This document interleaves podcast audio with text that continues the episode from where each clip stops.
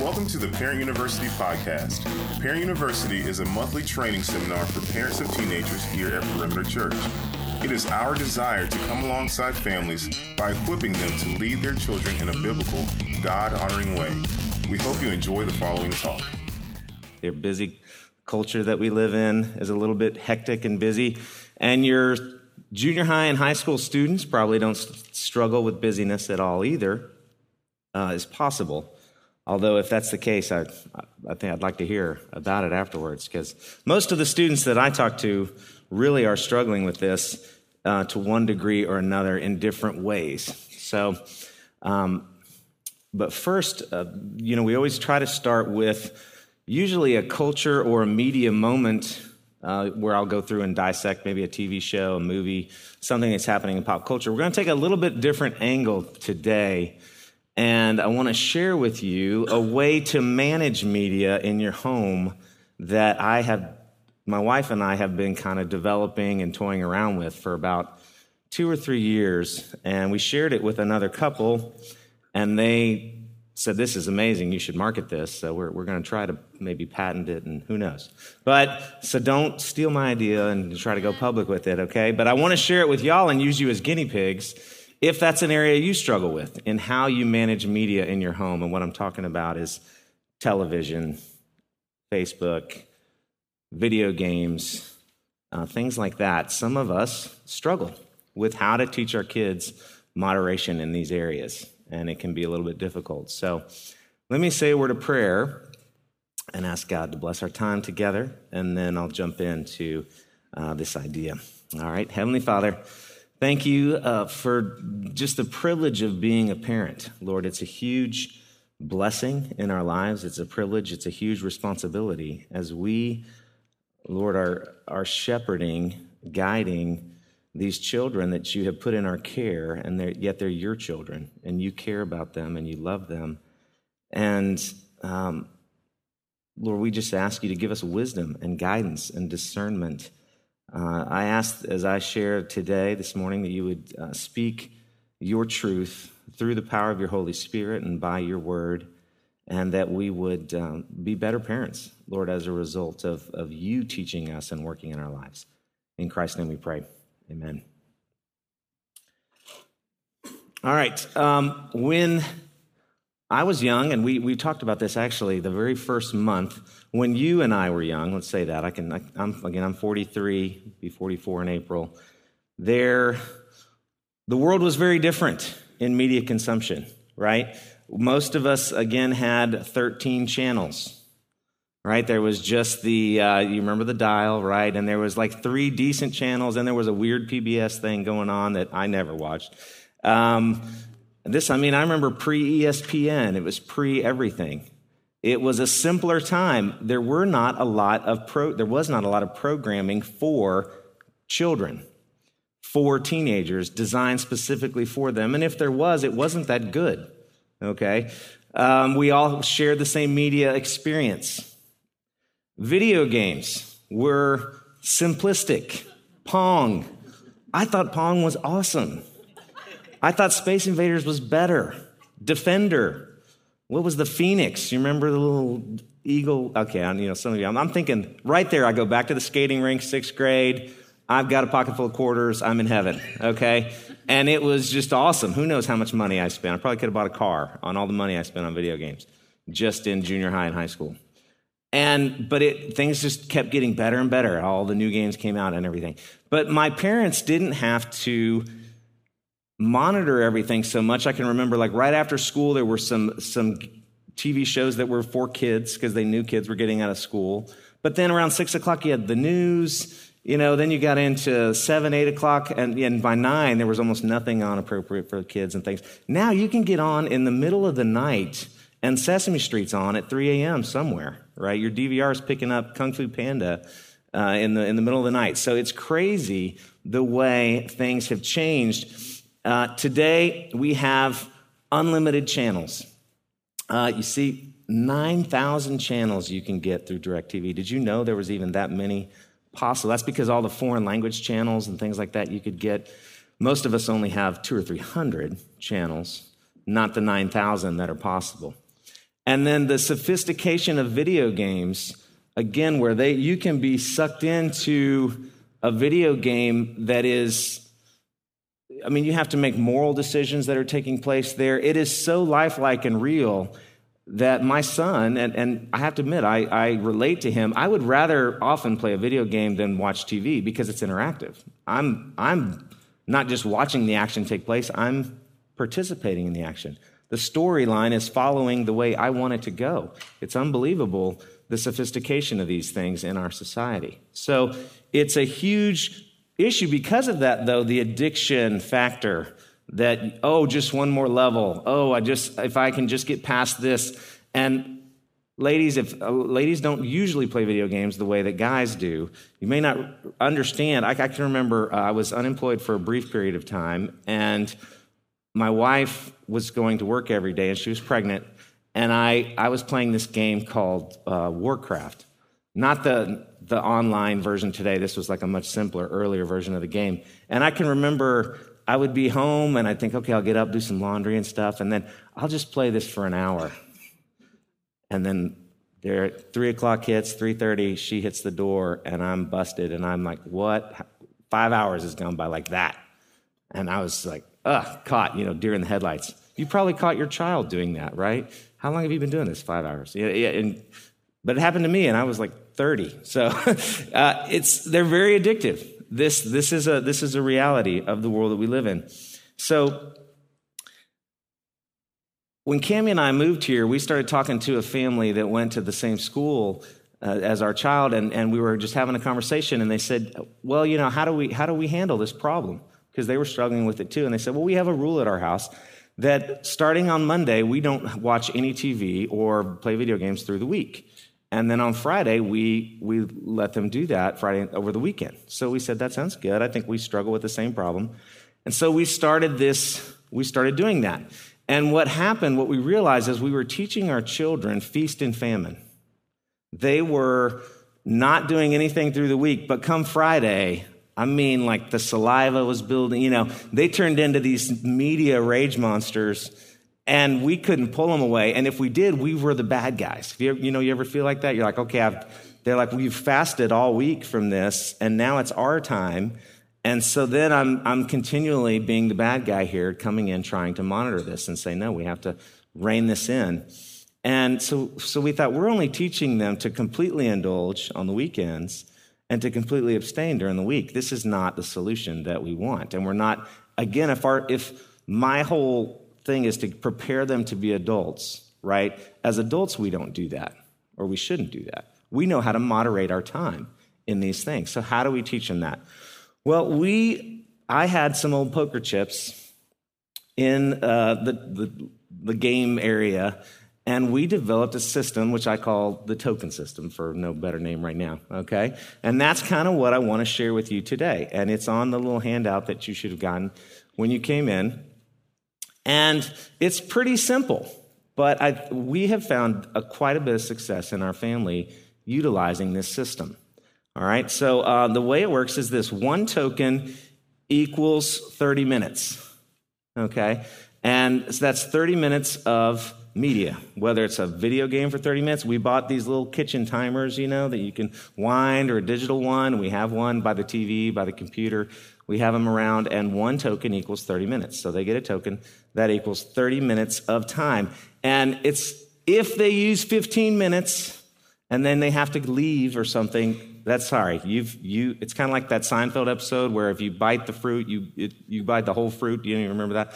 It, if you pierce the skin of the fruit, you get the whole apple. That was, some of you have no idea what I'm talking about. Sorry about that. Um, so if they use the token, I mean, if they're only five minutes into it, I may say, okay, show them some grace. But if they're 15 minutes or 20 minutes, you don't want to get into half tokens and things like that because that's just a pain. So if they use 15 minutes, they've used the token. Tokens have to be earned. This is the other thing. The way it works at our house is Saturday morning or chore is chore time. And we get up on Saturday, and I actually have, again, we continue to tweak this system there are benefits of how many tokens they get depending on when they get their chores done because I found that I become the chore nag You know, are, you got to get your stuff done. You got to get your stuff done. I've got one child who gets it done, their chores done in an hour. I've got another child who will take seven hours. Okay, and I and I'm constantly like pushing that child. So we say, no, you know what? I kept nagging and said, why am I doing this? Okay, if you get done by noon, you get this many tokens. If you get done by six, it's this many. If you get done by midnight, it's this many. And it just, you know, it keeps going down. They get less and less tokens the longer it takes. So I'm not nagging them anymore. They don't want the tokens. They don't have to do, get their chores done quickly. Okay? So they have to be earned by doing chores. Um, we do what we have to do so that we can later do what we want to do. That is like a mantra we have at our house. Okay? Next thing tokens can be lost. This has become, at my home, the most effective punishment thing that I have. It is like the biggest card in my deck of, of parenting. And okay, I really, the way that you're acting right now, you just lost a token. That is something that we do. And my kids are like, no. I mean, it's, you know, the world is ending because they just lost 30 minutes of media or TV or whatever. And it's, uh, it's becomes a real issue for them. And so it's, it's a great way for us to be able to, to take away or give them things like that. Um, moderation is the goal. Time is valuable. We are able to teach them this principle that they have to self moderate through the token system. So we give them their tokens. They can sit down, and if they get five hours or six, you, you decide how many you think is appropriate for your household. Okay? If they get five hours for the week and they get their tokens at noon on Saturday and they want to watch, play video games for five straight hours, they can. But then there's nothing the rest of the week. That's it. They're out. It's over. So they only do that once usually, and they realize it's not very fun the rest of the week. Now at our house, again, you can earn extra tokens by being nice or wonderful or serving without being asked, by reading we have a, the, PCS, they have an honors reading list. And if you read 30 minutes on the honors reading list, you get a 30 minute token that you earn. Now, I have another, I have a daughter who will read like crazy, and it's different. You know, we have to make sure it's honors reading because if it's just what she wants to read, she, she would read for 10 days, and then we would have no control over this at all. So you have to know your kid and how it works, how it's going to work with them with things like that. So we kind of work this out with them. Uh, next, monitoring. Now, this is where it's a little bit difficult at first. As you're teaching your kids the system, you have to monitor it pretty closely. Uh, you make sure, and it's just a constant. Have you set the timer? Your timer's gone off. When did it go off? Because if they're playing video games again, they can be in the zone so much that the timer went off an hour and a half ago, and they're just, you know, they're just zoned in. TV shows are really easy because most TV shows are 30 minutes or an hour you know, set anyway. So that one is very easy to monitor. Video games is a little harder. Okay, so you you have to stay on top of it at first, but then remember that what we're teaching them is character.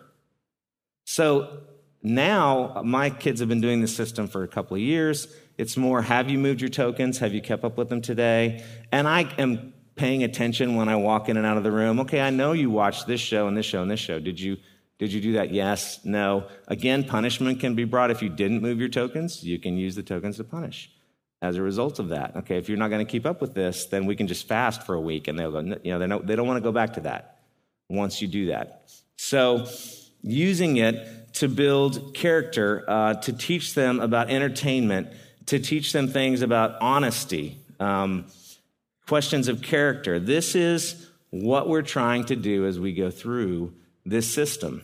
Now, I don't think this system will work perfectly, especially if your kids are really young.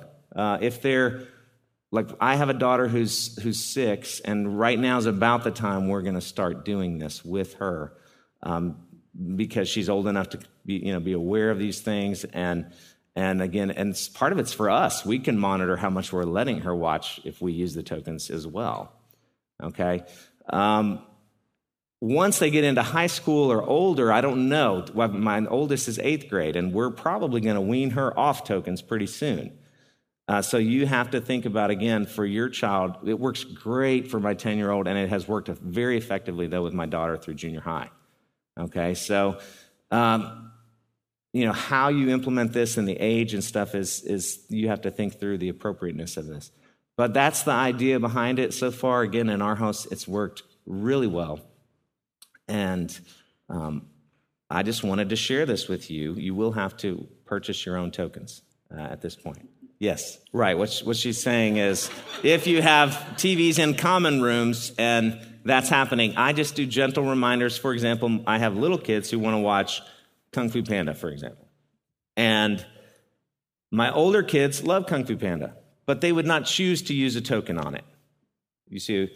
So if they're just happen to be in there or they're doing the dishes or whatever, then I, you know I will say to my my son or my daughter, "Hey, you're using tokens right now. If you're going to watch this, because they have freedom to leave the room, they can go in the other room and not use it. So that's what I remind them. Hey, right now this is tokens. Other things to keep in mind with this system there, uh, there's times for grace. If you're on vacation, if you are, uh, if you have a friend over, there's there's lots of things you have to think through with this, and um, and we've done all the rapids of this, you know, kind of braved the rapids through this journey already. For example, when we have kids' friends over, we don't. There's no tokens. Now, why is that? Because if they have to use their tokens when a friend's over, they may say, well, then I don't want to have a friend over because I don't want to use those when they're here. If we have a family night where we play video games together as a family on the Wii, you know, Wii Sports or something, or if we're watching a movie as a family, that doesn't count. Because my son or daughter might say, Well, I'm not using this to watch that movie with you. And say, Well, well but okay, we want to watch a movie together. So we would not use it for something like that. So you have to moderate that. You know, there's got to be grace at times.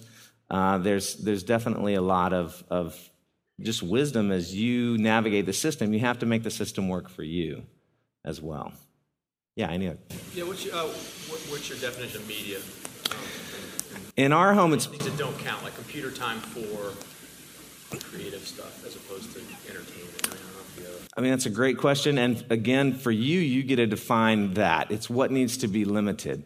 If your child likes and they're allowed to surf the web and look at YouTube videos at your home, okay, well, then that in my home would be a media token. If video games for sure, TV for sure count. Um, we even have reward systems. Let's say they don't want to use media. If they get to a certain number of tokens, we take them to a movie things like that. Or you can take them out to eat. I mean, you can use this for lots of different different things. But uh, like right now, my daughter's not on social media, so for Facebook, I haven't used that because that's not been a draw for her yet. Uh, and again, as the as she gets older, I'm not sure that that. But I, I reserve the right always to bring it back into play if that gets out of control. So, yes. Did you consider weaning your eighth grader off? Or you consider what do you consider doing then? Well, I'm hoping she's already learned the principle of moderation and I won't have to bring it back on. I don't know that that's the case. I think parenting is like practicing medicine, right? You don't really know the answer. Hey, take some Advil. Let's see if this fixes it. And if it doesn't, we'll try something stronger. right? Yes. I like this. I, this is a great idea because I have a son who's in sixth grade, and he doesn't necessarily play video games, but he has an iTouch, and he has little games on the iTouch. Oh yeah. You know, so I'm definitely going to implement this with them. Moderate. DS, iPad, iTouch, all of that very, very much uh, works. And I also do not allow my children. I'll get into this a little more in the rest of the teaching today because we're talking about solitude, busyness, Sabbath principle. Probably going to step on all of our toes as I get into that today. But I don't let my kids do multiple things at the same time. Uh, if, for example, if my son's playing DS and my daughter's watching a TV show in the same room, I tell him he's got to go in another room because I don't want to train him to multitask in that way because they're getting that enough right now. You've got an older child, they're already listening to music, texting five friends on Facebook, and doing homework, and the TV's going in the background, probably all at the same time. Uh, we don't have to work to encourage that. We need to actually, there's a lot of research talking about pathways in the brain and that all of this multitasking short circuits deep thought and deep concentration. And what, again, we're going to get into that uh, more in just a little bit. But um, So I don't allow multitasking of different media at the same time. Yes. Again, that, what the question is, how long would I take away tokens? Usually, again, if they do something minor, it's they only lose maybe an hour of tokens. It's not I take all tokens away for a fast. Now we are actually talking about doing a fast. We're still going to do a media fast. We're probably going to start with a week coming up here. Where my wife and I are already talking about that, and we're probably going to build up where then maybe we may try a month after that, um, things like that. But that's really not a punishment for my kids. It's just uh, even with the token system, we find that we're all a little too consumed with media and being plugged into things. Uh, as parents, though, the hard part about this is, guys, we got to be honest. We, I mean, we lovingly refer to our television as the babysitter sometimes, okay? We want to have adult conversation at times, and we put our kids in front of the TV to distract them so that we can huddle, or at least that's what I often do with my wife. We want to talk, so hey, let's turn the show on for them. Or I want to have my quiet time. It can even be a good thing. I want to have my quiet time, so I'm going to turn on a show for Zane, my four year old. So you have to count the cost when you do something like that, too. If you completely say to your children, you can't watch anything, well, you've got to be equipped to deal with that because they're going to be hanging from your earlobes for a while, right? They're going to be right there. Okay, mom, entertain me. I can't do anything else. So what are we doing today? Um, you've got to be ready for that. Now, with an older kid, that could be fantastic because you've been wanting to engage with them anyway. But you do need to count the cost of how long, because you're being punished too if you do that. Yeah. For your family, how many tokens would you allow them to have per week? Again, this really depends on you and what you're comfortable with, and you need to you need to play around with it. Uh, at first, for the last few years, it's been four hours a week, um, but we've recently increased that um, with our older kids to, and again, the, the benefit system, they can get so many hours if they get their chores done earlier. So we've allowed them the opportunity to increase. But that's because we also paid attention to our own habits. And I watch maybe 30 minutes to an hour of television a day, personally. So I thought, well, if I do that, I, I think I'm okay. But that's me personally. That's my own conviction. I really you, you need to decide what you think is appropriate. And you may start out with too few. It's easier to start with too few, you can always expand. If you start with too many, contracting is going to be more difficult.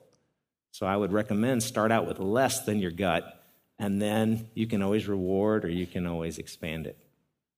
Yes? We tried a system probably not as well thought out as yours, but do you feel like you're losing your authority as a parent to becoming a banker at any time, or what do you do? Because that's what I felt like. We did a ticket system, and I started feeling like the banker, and they were respecting the rewards versus respecting the authority that you have in the house. How do you combat that with the system? Yeah, I, I haven't struggled with that. Um, borrow my kids? well, one of the things that's very important about this is that you go into the why behind the system. Um, and it's easier again as your kids are older, right? If they're in the if they're 10 or above, that's going to be easier than if, you if your children are younger because they the ability to process, you know, what, what you're doing. They can kind of get the rules when they're younger. And as they're older, they can understand the reasons behind it. But, you know, I talk about the fact that this is to teach you a principle. It's to teach you that time is money. You know, most of us get paid by the hour, or if we're salaried and we work like slaves. Uh, but, but we, there's a value on our time, and you're trying to teach them that there's a value for their time. And that that is a resource that God has given us that's incredible. And you can't save it. You know, we talk about saving time, but you get there's about 18 hours a day of being awake that you you get in a day, and you, you how you spend it, it's gone the next day. And so we go into the reasons why behind the system. Because if you don't, you're right. You just become the gatekeeper. And we just increase the pharisaical nature of our kids. And that's what we don't want to do. And that's i think that's one reason why making sure you're showing grace at times is important making sure that there are token free times um, and monitoring yourself. You know that's the other thing. If we put our kids on a strict token system but you've got a tv in the kitchen and then you know and, and it's on all day long for you you got to be careful of that too. We have to show them and lead by example. So, all of those things are ways that we combat that. But the why behind it is important. You know, again, everything that, that I teach in here, I hope that you realize is, is we have to constantly instruct and be intentional as we're utilizing the rules or discipline or whatever it is. Yeah, one more. That's a great question. The question is they don't have allowance, so can you can you utilize the token system? Yeah, we actually do that. One dollar equals one hour of media. And my kids can actually trade in tokens for money if they want, or vice versa. Although at Christmas, and I, I haven't had you know them be given twenty five dollars and ask me for twenty five hours of media. That that that I would probably say no to. There's a limit, I'm sure, into how much I would exchange. But within two or three dollars, I allow that right now at my house. I would encourage you to, at some point, again, I don't know how old your kids are, implement a how they manage their money is a major thing we need to teach them as well. So at some point, you do need to implement some type of allowance system so you can start training them, you know, in the money management. And the same principle applies with money as it does with, with the media, you know, so, so how you go about that, but that we'll save for another day. Um, I want to move on because we have a lot to cover. And uh, again, I'll, you can ask me questions about this afterwards. Um, one, I'm really happy to introduce uh, another staff member today. We always highlight a staff member too, so you can get to know the youth staff. And Matt Luchenbill is uh, our new junior high director, and he is has been on staff since January 1st, and so we're going to let him tell you a little bit about himself. Um, I had a pastor years ago describe me this way, so I'm going to describe Matt this way. You know, if you have like the in the NFL, they have that free agent system. You know, you you look around in the off season and go, who is? We really have a position that's important, and we might get to the Super Bowl if we get this left tackle. Okay, and I think that's what we were able to do with Matt is look around the country and say we need to find somebody who has a skill set that can really come in, come alongside our parents and our families, and just elevate what we're doing to a whole nother level. And that's what we've done with Matt. So I'm really happy that he's here, and I'm going to let you chat for a minute, Matt. Well, that was very, very gracious, Jeff, um, and probably untrue. But uh, let me just uh, tell you a little bit about me and my family. Um, I've got a couple of pictures here that shows a little bit of who we are. This is us last St. Patrick's Day. Uh, we always like to do a big St. Patrick's Day party. And uh, so this is the picture that we make everybody who comes to the party dress up. So this is us. Um, and the next picture, you can actually see all of us. Uh, this is my wife, Michelle, and then my four children. Uh, my oldest is Andrew. He's 14 and in the eighth grade. My daughter, Ashley, is 13, and she is in the seventh grade. And then I have a daughter, Sarah, who is 10 and in the fourth grade, and a daughter, Emily, who is uh, in the first grade, and she is six years old. So that's uh, that's who we are.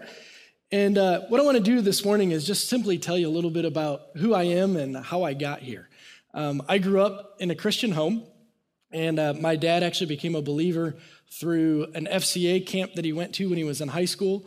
Uh, my mom became a believer when I was a little baby uh, through the testimony of a friend that that went to the same church that we did at the time. So I've been in a church since the day I was born, quite literally. Um, I've always uh, I've always grown up in the church, always been there, but it really up until about uh, sixth grade, it was always a belief that I had because it's what I grew up with. It's because it's what my parents believed. And uh, I was at a camp one summer and had had uh, an interesting experience and had gotten scared at night and just. Um, just a lot of uncertainty. And uh, it was at that point in time, my dad, a few weeks earlier, had shared the gospel with my sister and I. And at the time, I was like, eh, you know, maybe I'll just wait till high school and accept Christ then when my dad did. Well, through the conviction of the Holy Spirit, and at that point in time is when I first recognized I needed a Savior. But it was still my parents' faith to a large degree. So it was over the course of the next few years, uh, after having been uh, gone into some teenage rebellion um, that we all participated in at some level, and now we all get to raise children who are doing the same thing. So, participating in a little teenage rebellion and getting caught and getting in trouble, uh, I actually came to a point about my sophomore year of high school where I went, you know what? This faith thing, I really need to own it. I need to give up control of my life. I need to quit trying to figure things out on my own, quit trying to do things my own way, because I need a Savior because I can't do it. And so it was in my sophomore year of high school that I became a, I'm sorry, it was in my sophomore year of high school that my faith really became my own. And that was in large part to a youth pastor I had by the name of Jeff Waterman, and, uh, and through my parents, and just through some other adults speaking into my life at that point in time. Well, then, uh, after my junior year of high school, uh, I got opportunity to go on a mission trip to Reynosa, Mexico. And it was when I was in Reynosa, we'd had this great week. My friends and I had had a great time. We had grown, we'd been challenged in our relationships with Christ, we'd grown together in relationship. And as we're walking down this dirt, and in Mexico, a dirt road means potholes that are huge. And as we're walking out of this road, after having built these 10 by 12 foot houses for people who had nothing living in a landfill, uh, the first that was the first time I really had the thought of how cool would it be to be able to be a youth pastor and take high school kids and junior high kids and have them to have the same type of experience that I've had this past week. And that was kind of my first idea. And then over the next couple of years, I went around on a couple of different other ideas I'd toyed with for a long time as a kid. I'd always wanted to be a pilot um, and follow in my uncle's footsteps. Uh, and I'd had thoughts of doing some engineering, which is what my grandfather had done. Uh, and then, kind of through a conversation with my father, where he just went, "Hey, look at look at what uh, an engineer does, and look at what these guys do, and then compare that with a youth pastor, and what is it that is your gifts and abilities, and how can you best be used?" And this is right before I left for college. And uh, at that point in time, the conviction was very much, and the call, and the desire, and the passion was very much to go do youth ministry. So I got to Covenant College my sophomore year, or I'm sorry, I got to Covenant College, and in my freshman year, I started volunteering at a church. And uh, by October of my freshman year of college, I was leading a youth ministry at St. Elmo Presbyterian Church, a little small church in Chattanooga, Tennessee. Uh, my wife and I went to Covenant College in Lookout Mountain, Georgia. And, uh, and so I started volunteering at that church at the beginning of the year. By October, they had me leading the youth ministry. And by the following summer, I was part time staff and uh, was part time youth director. It's actually been from that point forward uh, in about 94, 95 till today, I've actually been leading a youth ministry. Uh, this is the first time I haven't been both junior and senior high director, but for the last, I didn't do the math earlier, however many years it's been now, um, I have been a youth pastor. So, graduated from college, uh, met and married my wife in college, uh, and we headed to Hopewell, Virginia for our first youth ministry job at West End Presbyterian. And it was while we were at uh, West End, uh, I'm sorry, at West End, things didn't go real well. We were only there for about 14 months. Um, it was six months of obliviously wonderful ministry, followed by eight months of misery because we found ourselves in the middle of a very long church conflict. And uh, so we left there. Uh, God called us away from there by His grace, and we went to East Cobb Presbyterian over in Marietta, where we were for we were at East Cobb for nine years. And it was while we were at East Cobb that I really had uh, the pastor there really spend some time investing in me, taking some time with me, and expecting a 23 year old in youth ministry to act like a 23 year old in youth ministry. Allowed me to make mistakes, allowed me to mess things up, helped me grow as a youth pastor, and at the same time, really being able to have great uh, ministry with the students at East Cobb. After nine years, uh, God called us away from there, and we went up to uh, Suffolk, Virginia, which is just outside of Virginia Beach, Norfolk area, where we've been for the last three and a half years as a youth pastor there. And uh, that was a great experience as well. Um, so good things happened. And, uh, and then after three and a half years, uh, we got the call from Perimeter to come be the junior high pastor and had a lot of great conversations with Jeff and Chip and um, figuring out what this position was and beginning to learn what the needs of the ministry were and just became very attractive and interesting uh, to my family and me to come and to come and work. And uh, so I started January 1st, and the last month uh, has been has been really a really big learning curve. Let's just call it that. It's been fun. It's been an adventure. It's been wonderful to meet and uh, work with uh, the junior high staff. Um, we've got with between Devon and Jessica and Andrew and Jacob working in the cafe, who had a baby this weekend. Well, his wife had a baby this weekend. Um, so, congratulations to Jacob and Megan on that. And then Ashley, uh, who does a great job of supporting all of us.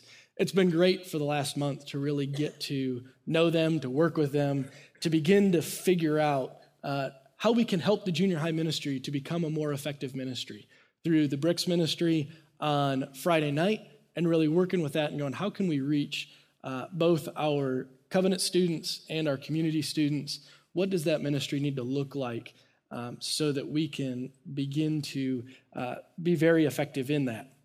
Uh, we look, we're making working with junior high discipleship on Sunday nights, working with the large group time, working with the small group times, working with our leaders uh, to figure out what it is that our needs are in the ministry to make it uh, more effective. One of the other big goals we have right now is working on communication with junior high parents. Uh, we really need to do a lot and figure some things out so that we can really become effective in our communication. Um, and we are having a good time figuring out where we're going, setting goals, setting our vision for what the junior high ministry is going to look like for the next uh, for the next chapter in the ministry. Uh, we're also looking forward to getting to know all of you, learning who you are, learning uh, what your family is like, getting to know your students, uh, learning who they are and what their story is, and learning your stories, and seeing you volunteer and working alongside you and coming alongside you. We're looking forward to getting to know all of you at a, at a great level. And just for all of you who have junior highers, either now or in the very near future, um, we've got some things coming around. Uh, we're planning on doing a parents' meeting coming up very shortly. And in addition to that, parents, within that parents' meeting, uh, we're also going to be talking about what we're going to be doing in the junior high ministry for next summer, for the coming year, and what the junior high ministry is going to look like going forward. And then uh, we're also going to give you a little more detail as to what some of these uh, what some of these elements that we want to implement into the junior high ministry are to make it a more effective ministry so that students are being reached for the kingdom. Uh, both our covenant kids and our community kids are being reached for the glory of the kingdom of God so that they can understand the gospel and, uh, and also ministering to you all as parents and coming alongside you and helping you in the discipleship of your children. So that's um, that's who I am. That's what we're looking forward to. Uh, we look forward to meeting all of you.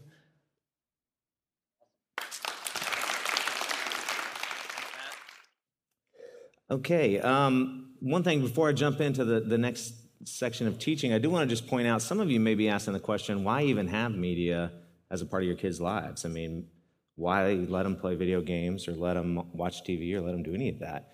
Um, just again, whether it's right or wrong, my family, we have chosen a kind of an inoculation approach to these kinds of things. This is the world that we live in. It is getting rapidly more connected to media and things like that. And we feel like equipping our kids to live in the world that we are in um, is, is a part of what has to happen. Uh, and we choose to do that in small doses, exposing them to things over time. If you've been to some of the other Parent U's, you know kind of already that's, that's kind of where I come from on that issue. Um, as we get in now, uh, the rest of today, we got about 15 or 20 minutes to hit this, so um, I may go through it pretty quickly. Um, there's a problem that I see, and I, I, don't know, I don't think it's unique to Johns Creek area, but I think it is. I'll tell you, it's it's either just ramped up incredibly in the last five years, or our area in particular is worse. I tend to think it's probably a little bit of both. Um, I've never been at a more busy, stressed out place to serve and minister than I have at, at, at in this, at this church. I don't think the church causes it, I just think it's our community. Uh, a lot of it has to do with, uh, well, I'll, I'll, go into that. But the, the problem is our kids are stressed out. Um, I think a lot of our parents are stressed out. And busyness is, is an epidemic, and I think a lot of us don't really know what to do about it. We know it's a problem, we feel it, we deal with it, but we don't really know how to handle it. Um, one of the issues for this, I can tell you, is schoolwork has changed since you and I were in school, or at least I went to a really small rural school in Tennessee. So I didn't have a very great education growing up. I know that I've compared notes with my wife, and hers was much more rigorous. I don't think I read a full novel till I was almost in college. So that may tell you a little bit. My experience might be a little stunted. But they did a ton of research in the 80s actually starting in the 60s all the way to the 80s and, and wanted us to catch up to Japan and China and India in education. And so I know they did, my wife is a, uh, her degree is in education. So they really ramped all that up and changed the way we do testing and, and the way classes work and stuff a lot in the 90s and made it much more rigorous. Uh, how rigorous? Um, AP, IB, honors, things like that are definitely happening. There's huge pressure uh, with homework with colleges. Three hours of homework a night for a high school student is not unusual at all. Um, I'm not sure with a junior high student how what you experience on that level. Uh, but really, this problem hit for me about three or four years ago. I was here, it was Christmas break. We had a big program for the youth, um, Christmas Rush. It was just a, a, a Christmas event that we do here in the youth ministry. And I saw one of our students sitting, and he was flipping through some notes. Um, several white pages stapled together, you know, small print on both sides. And it looked like something that had been copied over and over and over again. So I think about this and I think, is he, is there cheating going, you know, what is he doing? What's going on? So I just asked him, I said, hey, what are you, what are you looking at? And he said, well, it's notes, kind of cliff note version of a book that I was supposed to read over Christmas break. So, of course, I'm thinking, okay, get ready for the lecture on cheating, you know, about his character and things like that, because we don't want to see that happen. I said, well, what, what was it? And he said, well, for AP Econ, we were assigned a 700 page economics book to read over Christmas break. 700 page economics book to read over two weeks of Christmas break. Now, I don't know about you, that doesn't sound like a break to me. It doesn't even sound like anything I ever had to do in college, much less high school. I encouraged him to read the Cliff Notes. I said, That's fantastic. Um, you go right ahead. In fact, let me, you need to use the copier. You got some friends who need to borrow that because that's insane. And he said, guess what? It's the second book he was supposed to read over Christmas break. He had a 350 page book for AP Lit that he was supposed to read in two weeks. Okay? So a thousand pages of reading for a high school senior at Northview High School. Okay, which by the way just got num- voted number one school in Atlanta. You read Atlanta Magazine. They rated all the high schools, and Northview was rated number one. Okay? So, a thousand pages, I think that's a problem.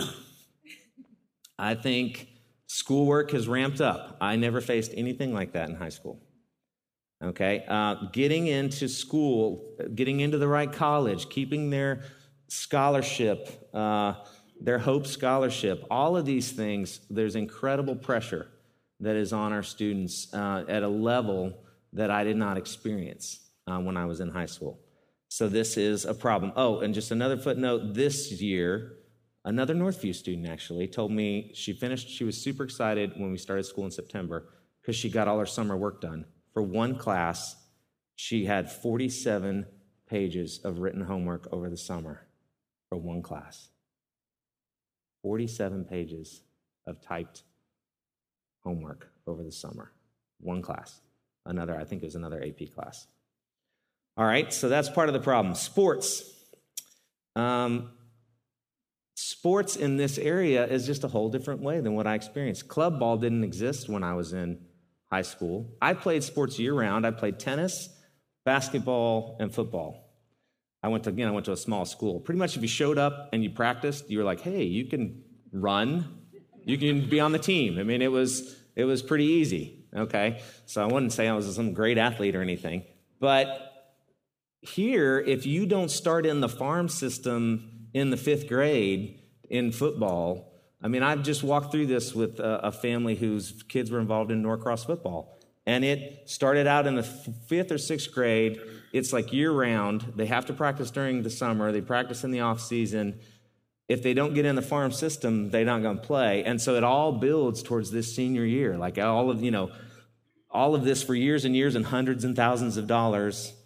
And it gets all builds up to senior year, and then it happens um, that they might get to play. Um, and they might go to they might go to play at a university, and a lot of us have that hope and dream. Although I've I don't know about what your experience is. So many kids that I have seen over the years who actually went to play sports in college quit the sport their freshman year because it's not what they thought it was, and they hate it actually because it takes over all of college. You need to think through the end game if that is your goal. Uh, and just so you know, in the years I've been doing youth ministry, I have had an Olympic quality swimmer, someone who was moving towards the Olympics in swimming, a scratch golfer, multiple volleyball stars. I had a fourth in the, uh, sixth in the world ranked volleyball, I mean, um, mountain biker. All of these people have been in my youth ministry, and I've seen what they've done. I mean, they've, some of them, like the mountain biker guy and some of the swimmers I've known, have gotten up at 4 a.m. and gone to the pool or gone to the gym to work out for two or three hours before school. And then they go after school and do two or three hours again in order to keep at, and compete at this level. And these are, these are 15, 16, 17 year olds doing this. Um, so, most of those that I just mentioned, the Olympic swimmers, all of them quit the sport by the time they got to college because they were burned out. I mean, the scratch golfer, his sophomore year, he just walked away from golf. He said, I'm just tired of this. I play every day. I don't want to do this anymore. I, I can hardly hit the ball. You know, I'm one of those guys go through and look down, the ball's still there half the time. So I, I would love to be a scratch golfer. And the fact that he was that way as a sophomore in high school, but he just got sick of it. Um, this adds to the stress and, and burns him out. Extracurricular activities, and I'm just going to touch on that briefly, the same kind of thing. There are no sacred days anymore. If your kids are in theater in high school, they will have theater practice on Sunday, on Saturday. Uh, so many things happen over the weekends in the school system here. So there's no uh, dance is the same way. Many of our dancers, as you get in the older years, they they have to dance every day for two hours and five or six hours on Saturday. Um, now, some kids love these things, and they're the ones driving it, and they really enjoy it. So, again, you have to know your child and have these conversations. But think of the end game. I can remember talking to one of these volleyball players who was playing club, and her dad was paying like five or six thousand dollars a year. She was flying all over the country to play volleyball. And I said, Do you really want to do this in college? And she was like, Probably not. And I was like, Why are you doing this now? Your whole weekend, all of your time is being taken up. Your dad is spending thousands of dollars on you to go play volleyball, and you don't even like it that much. It drove me up the wall. Have those conversations with your kids. You might just be doing something because you think you have to, and make them think about the end. Okay, do you want all of your college experience to be practice and what you eat and the weight room and all that? And because it, it will be that if you play collegiate sports, it's in very intense, and they may not be thinking that far ahead and counting the cost. All right, parents. Parents are the problem sometimes as well. Uh, we can be the problem. I've met several parents over the years who have said that keeping their kids so busy that they don't have time to get in trouble is a parenting philosophy. And it's not necessarily a bad parenting philosophy. I know their kids. Some of these families who've had this, I've seen their kids do fantastic in high school and do seem to be fantastic, well adjusted adults. So I am not necessarily saying that's the wrong way to go. Personally, I'm not real excited about that, but I I have to say some of these kids have turned out you know pretty good. But I want you just to think about uh, if that's your philosophy. I want to take us real quickly through Luke chapter 10, and we're gonna um, we're gonna be talking. I think on the back of your sheet, I've got all most of these scriptures here for you, so if you don't have to get your Bible out, but Luke chapter 10, verse 38, most of you are familiar with this passage. As Jesus and his disciples were on their way, they came to a village where a woman named Martha opened her home to him. She had a sister called Mary who sat at the Lord's feet listening to what he said. But Martha was distracted by all the preparations that had to be made. She came to him and asked, Lord, don't you care that my sister has left me to do the work by myself? Tell her to help me. Martha, Martha, the Lord answered, You are worried and upset about many things, but only one thing is needed, and Mary has chosen what is better, and it will not be taken from her. Okay? This is a story we're all very familiar with, but I think it's very applicable to what the issue is in today's society. The first point that I have and, and uh, is that Mary sat at the Lord's feet. Okay, she was choosing to sit at the feet of the Lord. We have in Mark 1, Jesus, very early in the morning, while it was still dark, Jesus got up, left the house, and went off to a solitary place where he prayed. Okay, and I just put one example in there of scripture. We have, there's so many times in just the Gospels where it talks about Jesus getting up and going to a solitary place and spending time alone with God and praying. Um, if Jesus needed to do this, how much more do we need to do this? And what I'm not talking about here, let me make this clear you telling your children and forcing them into quiet time. If that is, that may be how you do it, but I, what I'm talking about is let them catch you doing it. You've got to carve out time to spend time alone with God yourself and practice this principle in front of your kids.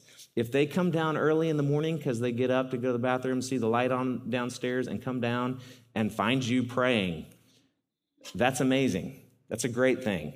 They start to think, wow, this is my parents' practice. This is how they are. One of my sweetest memories is I would get up early and pray and spend some time in the Word. And my daughter, Tirza, who's now 13, she was three or four, and she would come down and I would be on my knees and she would like crawl up on my back and just put her head on my on my back while I was praying. And it's like the sweetest memory I have of when she was little. And I thought, you know, she's caught me spending time with God so that I'm modeling this for her. Um, again, if Jesus was doing this and he was God, how much more do we need to do it? I think, okay, he was God. I, if I was God, I would be winging it a lot more. Okay? I would wing everything because I know everything. But Jesus didn't. He was spending time. And so we have to model this idea. Okay, next point. But Martha was distracted. Distracted people cannot hear the voice of God, or it's very difficult. Um, First, King, uh, 1 Kings 19. The Lord said, and this is him speaking to Elijah Go out and stand on the mountain in the presence of the Lord, for the Lord is about to pass by. Then a great and powerful wind tore the mountains apart, shattered the rocks before the Lord. But the Lord was not in the wind. And after the wind, there was an earthquake, but he was not in the earthquake. And after the earthquake came a fire, but the Lord was not in the fire. And after the fire came a gentle whisper. How, in your kids' current schedule, do they have time to hear the gentle whisper of God? And are we talking about that? Are we teaching them that principle that God can be found in the quiet moments in life? Okay, that that is an important thing that we need to be getting across to them. Jesus had said to Martha, You are worried and upset about many things. Okay? We have backed up in here in Matthew 6 in the Sermon on the Mount, Jesus said, For the pagans or the unbeliever runs after all these things and your Heavenly Father knows that you need them. God knows what you want. The most important thing is what He's concerned about, and that's your relationship with Him. When we get caught up in all of these other things, in going after money, in going after glory or sports success or academics, when we pursue these things at the same level and vigor that the world does, we tell our children that's the most important thing. And Guys, I see it so much, so many times. A parent will say, Well, my child can't come to discipleship because they're in a club. Okay, what are you saying by that? Club sports over church. I'm just bringing up the point. How, what is the message that we're saying? We're saying God is the most important thing, but right now, this is the most important thing. What message are you saying by what you allow and by what you promote rather than what you know what you know are your values that are most important okay so we cannot continue to promote these things and then at the end he says one thing is needed and it is better and it will not be taken away um, matthew 6.33 the end of that, that passage on sermon night says but seek first the kingdom and his righteousness and all these things will be given to you as well Seeking first the kingdom of God at the end of the day, when you and I die, when we face the Lord, that is what is important to him. He's not going to say, Jeff, you know, if only you'd made that A. He's going to say, Did you seek me first? That is what's going to be important to him. we have got to make sure our priorities and the way that our orthopraxy, right, reflects our orthodoxy is our practice showing what we believe is true. Psalm 46:10 says, "Be still and know that I am God. I will be exalted among the nations. I would be exalted on the earth." And I love some of these translations instead of saying be still, they say cease striving. Cease striving and know that I am God. All right, let me touch on this. How do we do this? Okay, I've kind of given you some of the scripture there of the principle. So, how do you do this? Solitude and Sabbath principle have to be reintroduced in your life, your life, and your kids' life. Sabbath has been completely lost. It's one of the Ten Commandments. It's kind of a big deal to God. Uh, I put the passages in there just to see how big a deal. Um, he says, the, the Sabbath, in Exodus, remember the Sabbath, keep it holy. Six days you shall labor, but the seventh is a Sabbath to the Lord. On it you shall not do any work, neither you nor your son or daughter. Right? You or your kids are not supposed to be doing any work on that day. Go down to the Exodus passage. You must observe the Sabbath, a sign between me and you for generations to come. This is something that we've got to teach our kids. If you skip on down, he says, Whoever does any work on the Sabbath must be put to death. I don't know about you, but I think it's pretty important to God. If the punishment is death, usually that's a sign to me that God really is, it's a big deal to him. All right? And then down again, verse 17, it will be a sign between me and the Israelites forever. Now, if you read other New Testament passages, they really speak to the fact that we are Israel now. We are the New Testament Israel. We, it's a sign between God and us forever. Okay, so we've got to do this. Um, right now, you're going to be tempted to replace idleness with activity. But without a margin for idleness, there's no room for meditation. Okay, just think about that. If you don't give your kids room for idleness, they also don't have room for meditation to develop. Let me hit a couple things really quick and then we've got to close. You're going to have to lead by example. Uh, you're going to want them, already mentioned, catching you having a quiet time. It's okay for you to take some time away from your family, each of you individually, and go have a prayer retreat. Do you ever do that? Do your kids ever see you doing that? Say, well, Dad, why are you going away? Another business trip? No, actually, I'm going to go pray for a day and then I'll be back.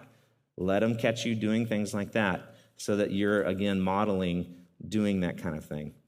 How is the Sabbath different for you than any other day? Again, I'm not going to weigh you down with how I do it. You need to think about how you do it. How is your Sabbath different? Um, some examples, okay? I, my children, if, if their job right now is school, then we don't do schoolwork on the Sabbath, okay? Uh, they have to get it done early. If your kids are younger, it's so much easier to teach them this principle now. It's kind of like tithing. When you're tithing on $10 and you pay $1, it's pretty easy to develop the habit. So that when you're getting $1,000 and you're paying in $100, it's not as painful because you've learned the principle when it was easy. If your child only has 30 minutes of homework and they have to do it on Friday or Saturday, it's easy to teach them that now than when they have three hours of homework. And they're going to save it till Sunday night. And then you're going to be in the position of, can they go to church and do discipleship and stuff, or do they need to be doing their homework? See, you want to teach them that principle ahead of time. Um, make Sabbath special. We do things on Sunday we don't do any other day. We make it something exciting and special that they look forward to. We have special breakfast on Sunday, we have special lunch on Sunday. Our rules are different on Sunday so that it's special too. It's not just taking away things. And now, let me just close with this. What has happened over the last few years is my daughter just this week was telling me, and I didn't even tell her I was doing this. But my oldest daughter said her favorite day, she loves Friday because she loves going to the junior high stuff at the bricks and seeing her friends and things like that. But I said, Well, what's your favorite day? And she said, Sunday. I said, Why? She said, Well, I get to go to church and I don't have to do any work. Like there's no chores on Sunday. There is no, we don't do the dishes, they stay in the sink. We don't, she doesn't do schoolwork. Nothing. Okay? That's at my house. You need to figure out what that looks like at your house. And there's other tricks to do it. You can go, the, actually, the Jews did it from sundown to sundown. They actually started Saturday night, and, you know, at Sunday night at sundown, they went back into their normal routine. There's other tricks like that, but we're out of time. Um, this is an important principle that you need to reintroduce into your life. And I want you to think about and talk about as a couple. What does this look like for you and for your family? Um, Last thing I want to point out uh, we have a blog. You may or may not know this. Uh, the Watershed blog, it can be found at perimeter.org slash watershed blog. And all of our staff members are blogging about different things. I'm blogging about Parent University. So I will blog about what I'm going to talk about every month, at least a couple weeks before we have Parent U, is my goal. Okay, but every, every time. And you can find that there, that you can find out information about staff members. There's a calendar on there. And really, again, we're just trying to create something that makes it easy for you to connect to the watershed staff. So let me just say a quick word of prayer and we'll be dismissed. Lord, thank you again for the Sabbath. That's a principle that you established from, from creation. Lord, that you rested on a day as a principle for us. And forgive us for not resting. Lord, I haven't rested at times in my life. And yet I know you created the Sabbath for man, not man for the Sabbath. Help us to do this and implement it in a way that's not, again, legalistic, but in a way that shows that your love and care and concern for us. Help us to teach our kids about solitude. Uh, we praise you. Uh, we thank you again for the privilege of being parents. Guide and direct us now. In Christ's name we pray. Amen. You've been listening to the Parent University podcast. Parent U is a part of the student ministries at Perimeter Church in Johns Creek, Georgia. Please visit the Student Ministries website at www.perimeter.org/students for more information. Thank you.